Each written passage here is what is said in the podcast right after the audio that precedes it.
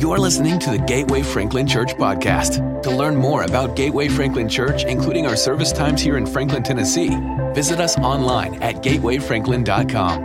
And now, here is this week's message.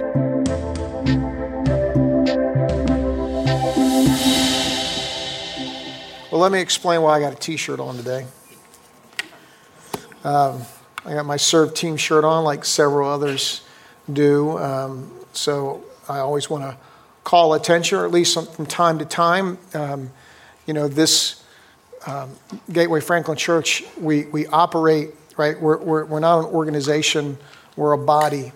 And so we don't just plug and play positions. Every spot of service is important to how the body serves one another and how we serve the greater community. And so, um, just an awareness of there are always needs here for, for people to serve, to join hands in ministry, especially as it relates to our kids' ministry. You know, and uh, on normal Sundays, not, not fall break Sundays or holidays per se, but there's over 100 grade school kids and toddlers back there. And, um, and in order for a mom and dad to uh, soak in what's in here, they need their kids to be able to soak in what's back there right? And so let me encourage you if you've been coming for a while or if you have kids in the ministry, just want to make you aware there's always a need for people to serve and always a place for people to serve. And let me encourage you if you, when you think everything just runs like clockwork, um, uh, yes, I, I, hope it always looks like it runs well. Um, but there's a lot of people uh, acting like Barney uh, in the in the in the car from the Flintstones, right? It's like the duck, right? The duck looks really calm on top and the legs are moving pretty fiercely. So there's plenty of places to serve. So I say that, and then, I, then and it's also time for me to break out my Buy a Tree, Change a Life socks, right? Um, because it's that time too. It's time for Buy a Tree, Change Life, believe it or not. Um, yeah, that's exciting. Eh? Well, last year I told you we had a record breaking year, more people involved, more trees sold. The faster we sold, the more money we made, all this kind of stuff, right? So, um, so this year um, I bought uh, 30% more trees, trying to, trying to actually sell a Christmas tree in December, right? Because we sell out before December every single year. Um, but it's a great way to meet new people. If you met new people at Buy Tree, Change Your Life, raise your hand. You met pe- new people at Buy Tree, Change Your Life, right? So it's a great opportunity to meet new people grow in the body, and uh, you know, we give 100% of that away. Last year, we were able to give away $75,000.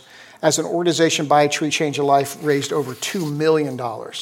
So, like in a two week sales period of time, $2 million were, was spent on Christmas trees, like 16,000 Christmas trees and 60 sites or whatever. Um, this year, we more trees, more expenses, but our sponsorships continue to grow. I think we're, we're like 51,000, 52,000 in sponsorships with five different pending sponsorships. It's, so we will cover our expenses again this year, which means as soon as someone steps on that lot, then we'll be able to say, hey, 100% of what you're, what you're spending today is going to help kids locally and globally. Isn't that amazing? It is amazing to have that many businesses, many businesses out of the congregation, some not in the congregation, but been with us for a while. Um, so it's a it's amazing time. Believe it or not, the trees will the trees will be here. We will be selling trees November 18th. So, what we need is like we need more people. Okay, that's the, that's the mantra. Uh, on that QR code in front of you, you can get to the groups page. It is a group. Buy a tree, change a life. It's a group. Just go ahead and get your contact information in there. Say, I want to serve, buy a tree, change a life. And then in a couple weeks, we'll release the, um, uh, the slots, the four hour shifts over all those days so that you can lock into one of those shifts um, it's everything from tying a tree on a car. I usually ask, David's a good tree, tree tire. I usually ask, how far are you going? Whether or not they want me to tie the tree of the car. So I'm better at carrying a tree than I am tying a tree on, but it's everything from tying trees on to greeting people. It's a, there's so many things to do at Buy a Tree. And this year, I, I don't know if we'll get to 100K, but that's my goal, that we would raise $100,000 um, to give away. So where are we giving away? Uh, from everything from Franktown to Hope Academy to the stuff we've been doing with with adoptions and um, foster care. And it's just been a gamut, and we've been able to come alongside organizations and, and bless them, and we've been blessed as a result of that too. So, um, so blow up, blow up that small group by dropping your name in, and then it will release the, the shifts, and then you'll be able to transfer over and get into those shifts. Okay. So today is week four in our Hope in Empty Places series. today is um, exhaustion masquerades as empty. Is anybody tired? If you're tired, raise your hand. You're tired. All right? I mean, that many hands percentage wise was raised in the first service, too. And we're going to talk about exhaustion masquerades as empty. So, Vince Lombardi is buried in a nondescript cemetery near the Jersey Shore in Monmouth County, New Jersey. It was a neighboring county of where I grew up. It's grave four, lot 375A, section 30. I say that because there's no sign outside of that cemetery that says, Here lies Vince Lombardi. Nothing. No pomp, no circumstance. This is his gravestone. This is a picture of his gravestone. When you look at it, you're going to see um, his wife, Marie, him, Vincent Thomas, birth dates, um, dates of passing, and two crosses. No, nothing else on there. Nothing that he is the, the winningest percentage uh, playoff football coach in history. Nothing that he had won um, th- three NFL championships and two newly branded Super Bowls. Nothing that in 1971 he was so great as a coach that they, they changed the name of the trophy that they give Super Bowl champions to the Vince Lombardi trophy. All right? This man was legendary and is legendary. What isn't widely known about Vincent Thomas Lombardi that was that he was raised in a strict Italian Catholic household. And his faith made such a distinct impression on him that he enrolled at the Cathedral College of Immaculate Conception at the age of 15 to enter into the priesthood. And then he found football, and two years later, he transferred eh, to be a fullback. So his coaching demeanor would have never been considered priestly. But his spiritual grit in the face of adversity was strong. Now, you won't hear this quote on ESPN, but this is a Lombardi quote. When we place our dependence on God, we are unencumbered and we have no worry. In fact, we, we may even be reckless insofar as part, in fact, we may even be reckless insofar as our part in the production is concerned.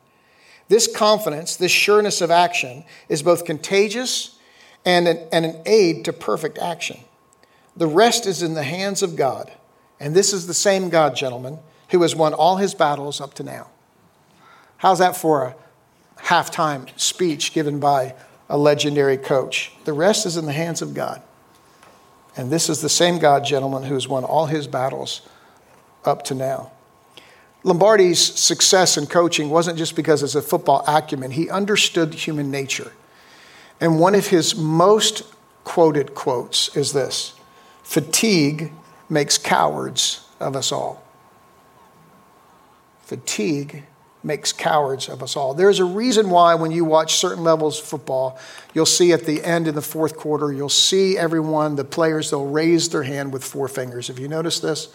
And it's, it's either they're trying to convince themselves or they're trying to convince the other team that they have what it takes to finish the game strong.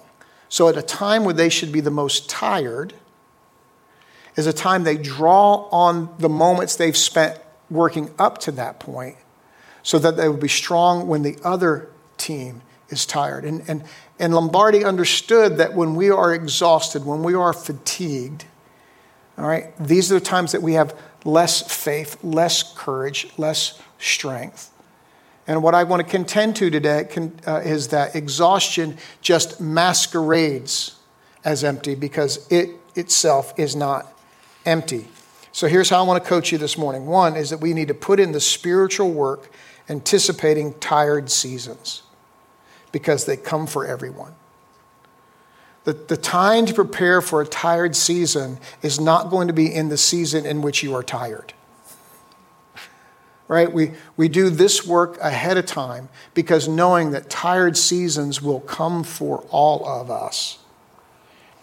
And then so you put in the work so then you can call in on the work beforehand. The second is not to quit when you're exhausted because your tiredness is real, but your situation isn't empty. Remember, feelings are real, they're just not reliable.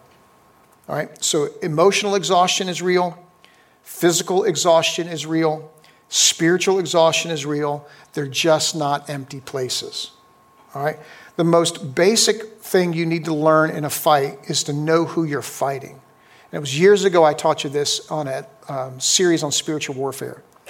Your spouse isn't your enemy, your boss isn't your enemy, your employers isn't your enemy, your employees aren't your enemy, your family's not your enemy, you're not even your worst enemy.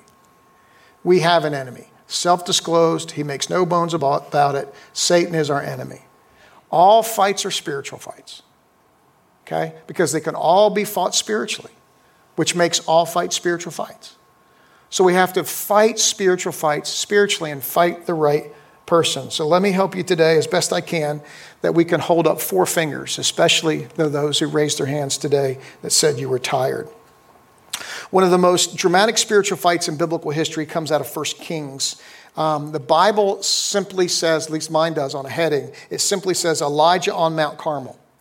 And that's the softest sell of anything I've ever heard, right? If this was a boxing match, if this was an announcer, it would be more like the showdown at, at, uh, at sundown, right? I mean, this is, a, this is a big deal. This is where, where um, Elijah is squaring off against 900 prophets of Baal and Asherah. Um, I, I, had this thought, I was writing this. I remember seeing a girls' fast pitch softball team at a restaurant once. And they had the greatest t shirt that I've ever seen in my life. The front of the t shirt said, All we do is kick butt and chew gum. and on the back it said, And we're all out of gum. well, I, I liked it more than you did, but I, I just, I, I, I love that shirt because it is, we know we're getting ready to go in for a fight and we're ready for the fight. And by all um, accounts, Elijah was ready for this fight. Now, let me give you a little background on Ahab, the current king uh, of Israel, contextually current king of Israel. Um, 1 Kings 16 says this Ahab, son of Omri, did more evil in the eyes of the Lord than any of those before him. He did more to provoke the Lord, the God of Israel, to anger than did all the kings of Israel before him. And then marrying a woman named Jezebel is also later listed in his corrupt acts. And it was for, it was for good reason.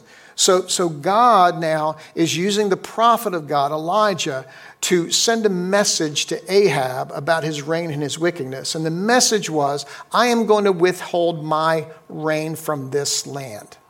Now, note, whenever we use, when you hear healing of the land in the Old Testament, that, that means the bringing of rain.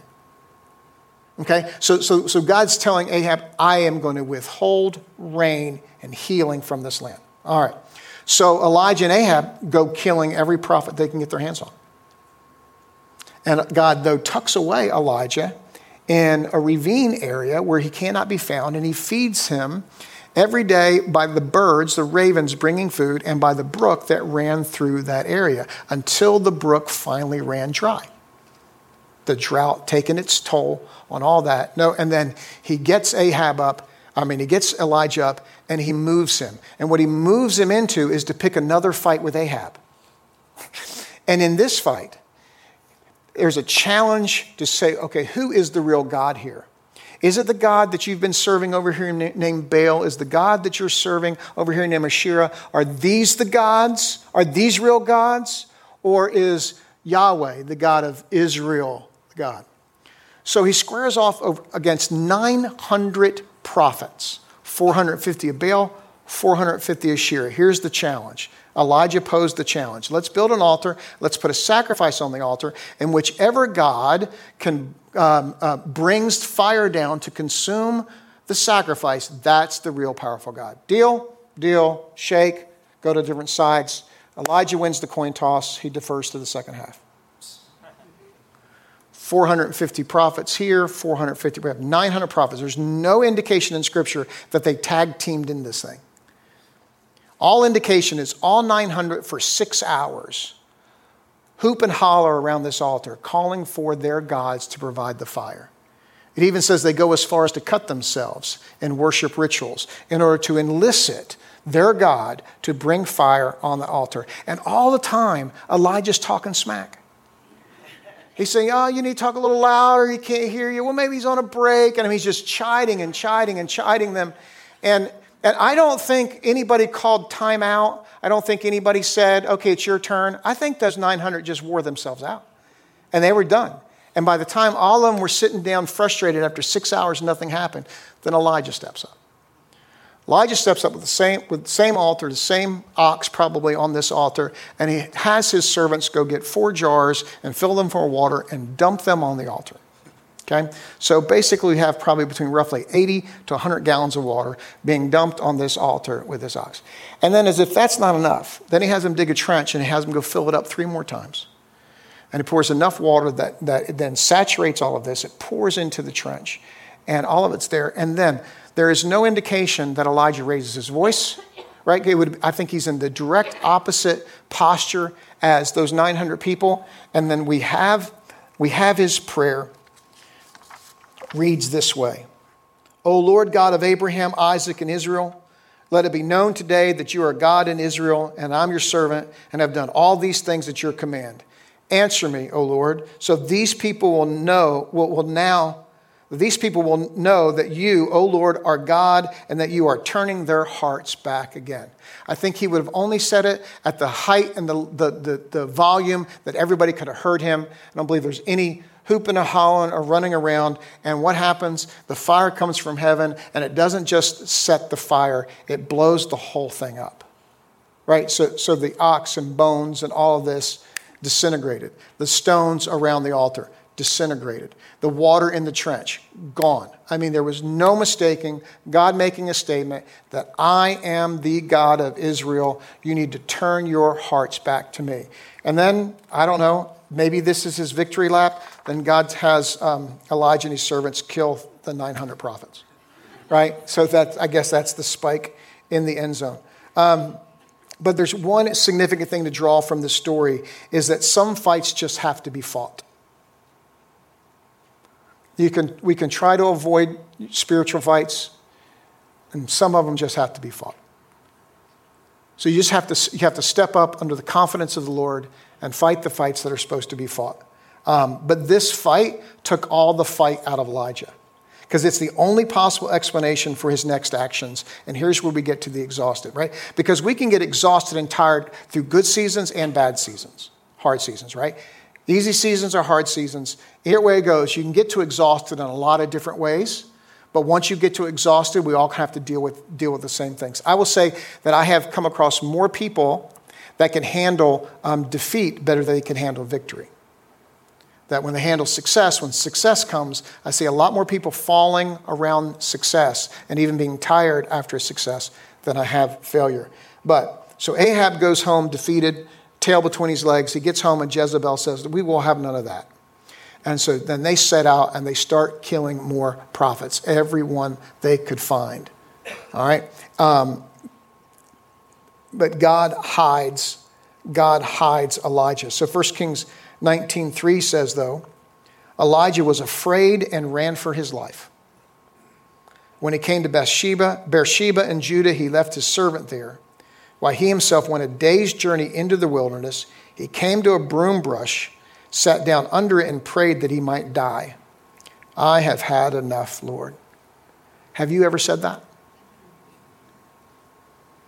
Have you, have you, been, have you been so tired in, in a situation where you have said, I have had enough, Lord?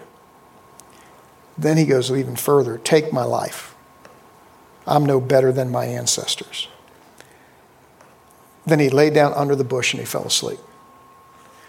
Man, it's amazing what tired does to you. Here's lesson number one be on high alert when you're tired. Everybody gets tired in a fight, including prophets. When you find yourself that tired, you need to be on high alert because that's when we are the most susceptible of giving up of quitting, walking away. Where, where, the, where the feeling of I've had enough, Lord, turns into I've had enough, Lord. Be careful when you're tired. We go on reading in that same chapter. It says, All at once an angel touched him and said, Get up and eat. He looked around, and there by his head was some bread baked over hot coals and a jar of water. He ate and drank, and they laid down again. The angel of the Lord came back a second time and touched him and said, Get up and eat, for the journey is too much for you. So he got up and ate and drank. Strengthened by that food, he traveled 40 days and 40 nights until he reached Horeb, the mountain of God. There he went to a cave and spent the night. Here's lesson number two, and then I'll unpack that verse. God tends to us when we're tired. Tired isn't an empty place. He's running, he's exhausted, he's defeated. And all at once, all at once, an angel touches him and says, Get up and eat. All at once. See, because when, when, you're, when, you're, when you're tired and you're exhausted and God steps in, it's unexpected. And it seems to come out of left field. But it's very interesting. Here we have the description of we have a cake baked on hot coals.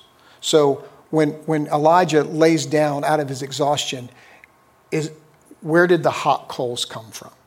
And it wasn't just, there wasn't a stream of water, he had a jar of water. He was given a jar of water. All right.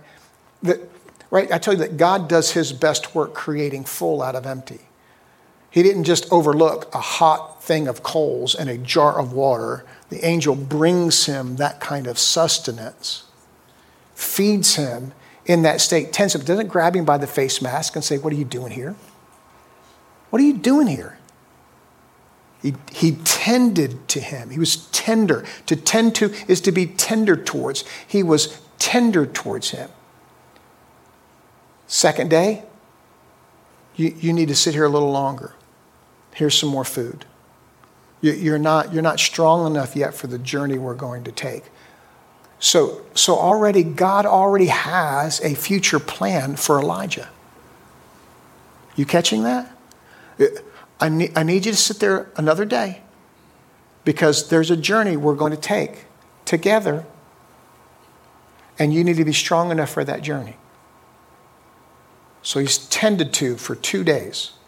And then at the end of that two days, it was, all right, let's go. Let's go.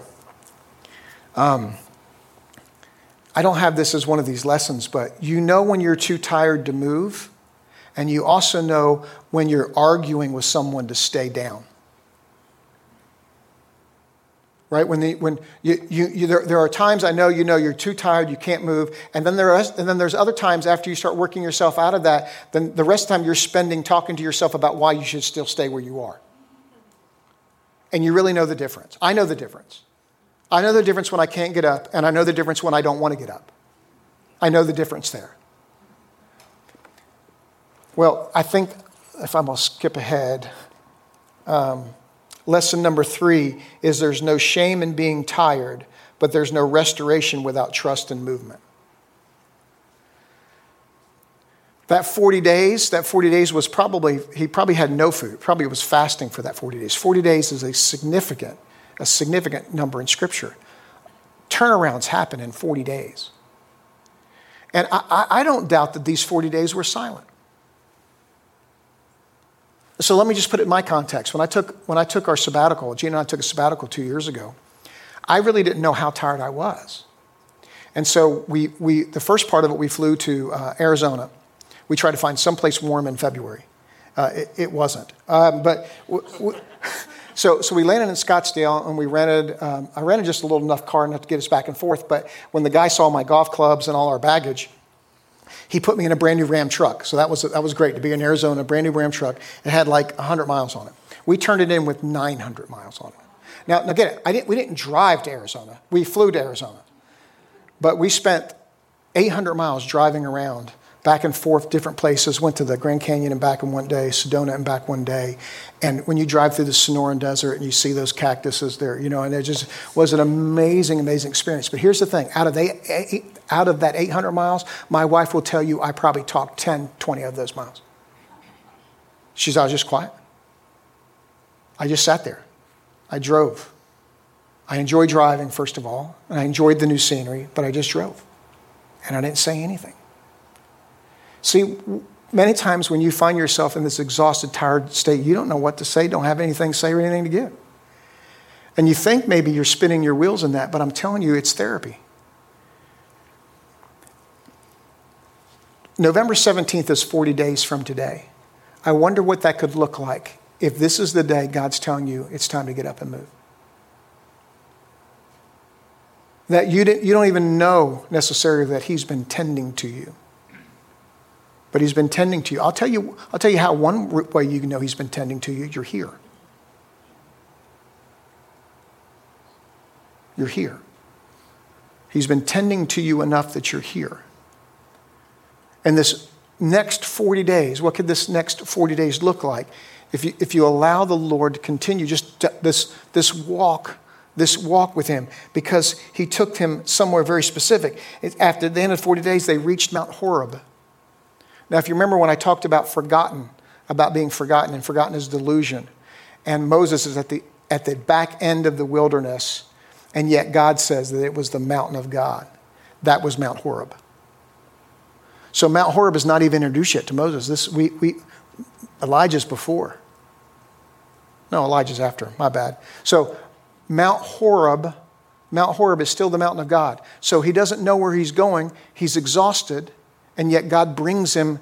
He brings him to his mountain. There's no shame in being tired, but there's no restoration without trust and movement. Um, all right. So um, when we arrive at Mount, when we arrive, when they arrive at Mount Horeb, here's where the conversation gets down to the nitty gritty. And the word of the Lord came to him. What are you doing here, Elijah? Elijah replied, I've been very zealous for the Lord God Almighty. Israelites have rejected your covenant and torn down your altars and put your prophets to death with the sword. I'm the only one left, and now they're trying to kill me too. Here's lesson number four about exhaustion fatigue exaggerates and exacerbates everything.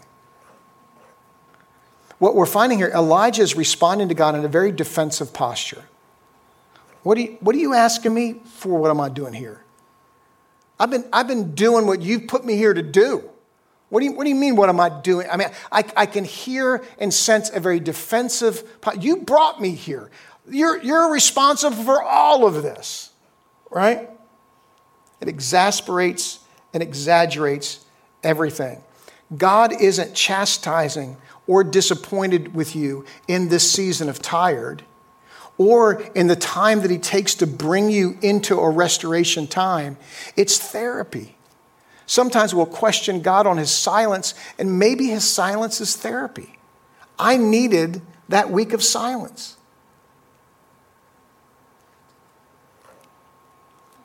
So, the first time he is defensive, God lets him be defensive. And then here is the next piece. The Lord said, Go out and stand on the mountain in the presence of the Lord, for the Lord is about to pass by. Then a great and powerful wind tore through the mountains apart and tore the mountains apart, shattered the rocks before the Lord, but the Lord was not in the wind. After the wind, there was an earthquake, but the Lord was not in the earthquake. After the earthquake came a fire, but the Lord was not in the fire. And after the fire came a gentle whisper. I, I don't know fully how to unpack that, except that would be the way all of us would expect to hear from God, right? And something big, powerful, unavoidable, right? And, and all of that, all of that isn't what he spoke through. But it did get Elijah's attention, I guess. And here comes the whisper. When Elijah heard it, he pulled his cloak over his face, went out and stood at the mouth of the cave. Then a voice said to him, What are you doing here, Elijah? Same question. Here comes the same answer. I've been very zealous for the Lord God Almighty. The Israelites have rejected your covenant, torn down your altars, and put your prophets to death with the sword. I'm the only one left, and now they're trying to kill me too. Same answer, but I think it comes out of a different tone. I think he's dropped his defensiveness now, and now he's just being vulnerable. See, there, I don't think there could be any restoration or change in our life when we live in a defensive posture. Because a defensive, a defensive posture is a protective posture, it's not a restorative posture.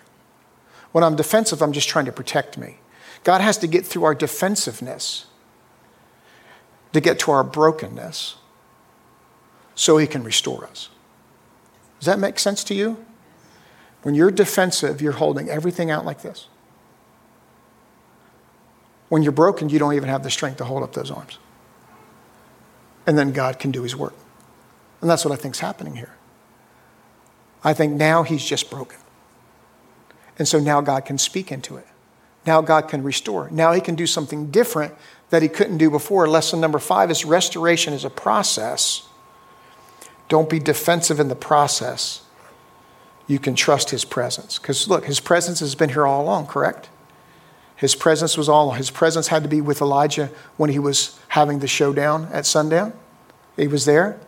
Then he goes and hides, afraid. The angel touches him. The angel touch. Look, the angel touches him, but the Lord leads him. The angel doesn't bring him to God. Angel t- touches him, sustains him, and then he takes the 40 day journey with the Lord. Winds up at the Mount Horeb, the mountain of God, for where God can now speak to him. And once he drops his defensiveness, and now he's just broken, now he can receive from God. And so this is now what the Lord says to him Go back the way you came, go to the desert of Damascus. So it's like, you know, this 40 day journey we just took? I need you to turn back around. And I need you to go 40 days back in the other direction. And, and it seems to us that, well, that's a waste of energy. But when you read was it a waste of energy? I mean, this is no, you can't put any geographic logic. You can put this in ways and figure out the shortest route to restoration, right? It doesn't work like that. Restoration is what God does. So if God is the one who does restoration, let God do restoration. Let him take you where he wants to take you. Take, let him take you where you need to go. Don't fight the process. Don't be defensive and dragging your feet all along the way. Let him do his work because when he finishes work, we're whole. We're whole. So the Lord said to him, Go back the way and go to the desert of Damascus. When you get there, anoint Hazael king, king over Aram. Also, anoint Jehuel, son of Nimshi, king over Israel, and anoint, anoint Elisha, son of Shaphat, from Abel Meholah to succeed you as prophet. Jehu will put to death any who escape the sword of Hazael. Elisha will put to death those who escape the sword of Jehu. Yet I reserve 7,000 in Israel, all whose knees have not bowed down to Baal and whose mouths have not kissed him. What is God doing here? God's saying, I know you think you've been the only one fighting this battle, but I, I know exactly how this battle goes. You, you haven't been alone, Elijah. I know you've felt alone, but you haven't been alone. I haven't let everybody get decimated here. Come on. There's 7,000 people that I've reserved for this thing. Now, look, you think you're done being a prophet, but you're not because I got more prophet stuff for you to do. You, you, you, need to go down there and you need to replace this king. This is what prophets did. And you go over there and you replace that king, and then you're going to even tap your successor there. Now get, now get moving. So he, he thought he was done. Is this, is this God moving on from his aging quarterback? Is he just trying to retire a guy who just kind of went too far and got burnt out? No, because we actually find Elijah being taken up to heaven in a chariot of fire. So I, I don't I don't think that's an indication that somehow he had failed and God has disappointed him because he was tired after that thing, right? I mean, this is a very pointed thing when Elijah doesn't die and he's taken to heaven in that regard. He was just saying, Listen, Elijah, that I know you're tired, but there's a whole lot more for you to do after this tired, right? What did I say throughout this thing? I said there, there's a whole lot of life on the other side of pain. There's a whole lot of life on the other side of being forgotten and there's a whole lot of life on the other side of being tired. There were still things for him to do, and, he, and his presence, God's presence, was with him. He wasn't alone. He wasn't alone outside of the presence of God. God renews his purpose, and he also assures him of his presence. Here's Psalm 46, 1 through 3. God is our refuge and strength. Come on up, team. God is our refuge and strength and an ever present help in trouble. Therefore, we will not fear, though the earth give way and the mountains fall into the heart of the sea, though its waters roar and foam and the mountains quake with their surging. God is our refuge and strength. You're not alone. You're not alone. And He wants to restore you. Here's the pattern that we can pull from this narrative life is a series of fights fight the right fight, and the right person. Fighting is exhausting, but no place is empty. You're going to leave that slide up for a little bit. Trust God's refresh and restoration process. Trust it. I know I've read John, John 16 33 a, a few times in this series, but I don't know if I have read it out of the Amplified. Um, Jesus about to enter, right? It's about to enter his own death. Tells his disciples, I've told you these things so that in me you may have perfect peace. Peace. In the world you will have tribulation, distress, and suffering. But be courageous. Be confident, be undaunted, be filled with joy. I have overcome the world. My conquest is accomplished, my victory abiding. I love reading the Amplified Version. My conquest is accomplished, my victory abiding. He, has got all this, he's got all this stuff all figured out, and we're, we're, we're kind of a mark on this continuum. And he doesn't lose sight of us on this continuum of our life. He's got plans, purposes all along this continuum. And he knows that we go through easy seasons and hard seasons. He knows this.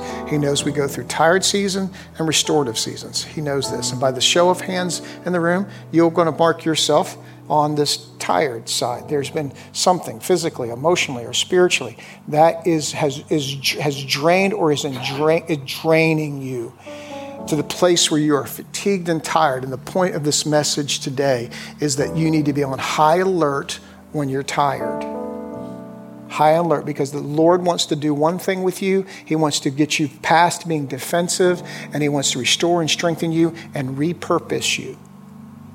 And the enemy wants to just leave you in the ravine with no water and no bread. And that's what he wants to convince you. He's going to convince you that you're not enough or God's not enough. And this is a message in the word that says, not true. Feelings are real, tired's real, but it doesn't have to be the state you leave. Now, look, this may be a beginning of a restoration process for you today. It may, it may mark uh, uh, maybe uh, an encouraging piece because you've been in the middle of a 40 day journey with God. I, I don't know. I don't know where this hits you today. But I encourage you, different pieces of messages hit different people in different ways, right? So take, in this moment now, take those, take those ways to heart. So when we move for prayer, right, this side, you just want to pray. Um, and this is your some alone time with the Lord. Over here, you want someone to come and actually stand with you and pray with you, potentially even share what you want prayed for, then pray for you. Communion is always open, my left and right, always a restorative process when we receive from the table, from the Eucharist. Um, so stand with me. I'm going to pray and then I'm going to invite you to move. Father, so many hands today with a readied acknowledgement that they're tired. Tired. And tired will lend us to say, I've had enough, Lord. But today your word has said that you are, you are enough, Lord. And so I pray in this moment of time, Father, this is not just a formality but that you would bring you would you would bring some fresh bread over hot coals. You will bring a jar of water. You will give direction, pulling people towards the Mount of Horeb. Maybe you will reassign prophetic tasks and movements. Um, thank you for not losing sight of us thank you that each of us are very special and that you want to be tender towards. And just may we sense and feel your tenderness and your direction in this moment. Thank you, Father. Amen. We hope you were encouraged and challenged by today's message. Again, to learn more about Gateway Franklin Church, find us online at gatewayfranklin.com. Thanks for joining us today.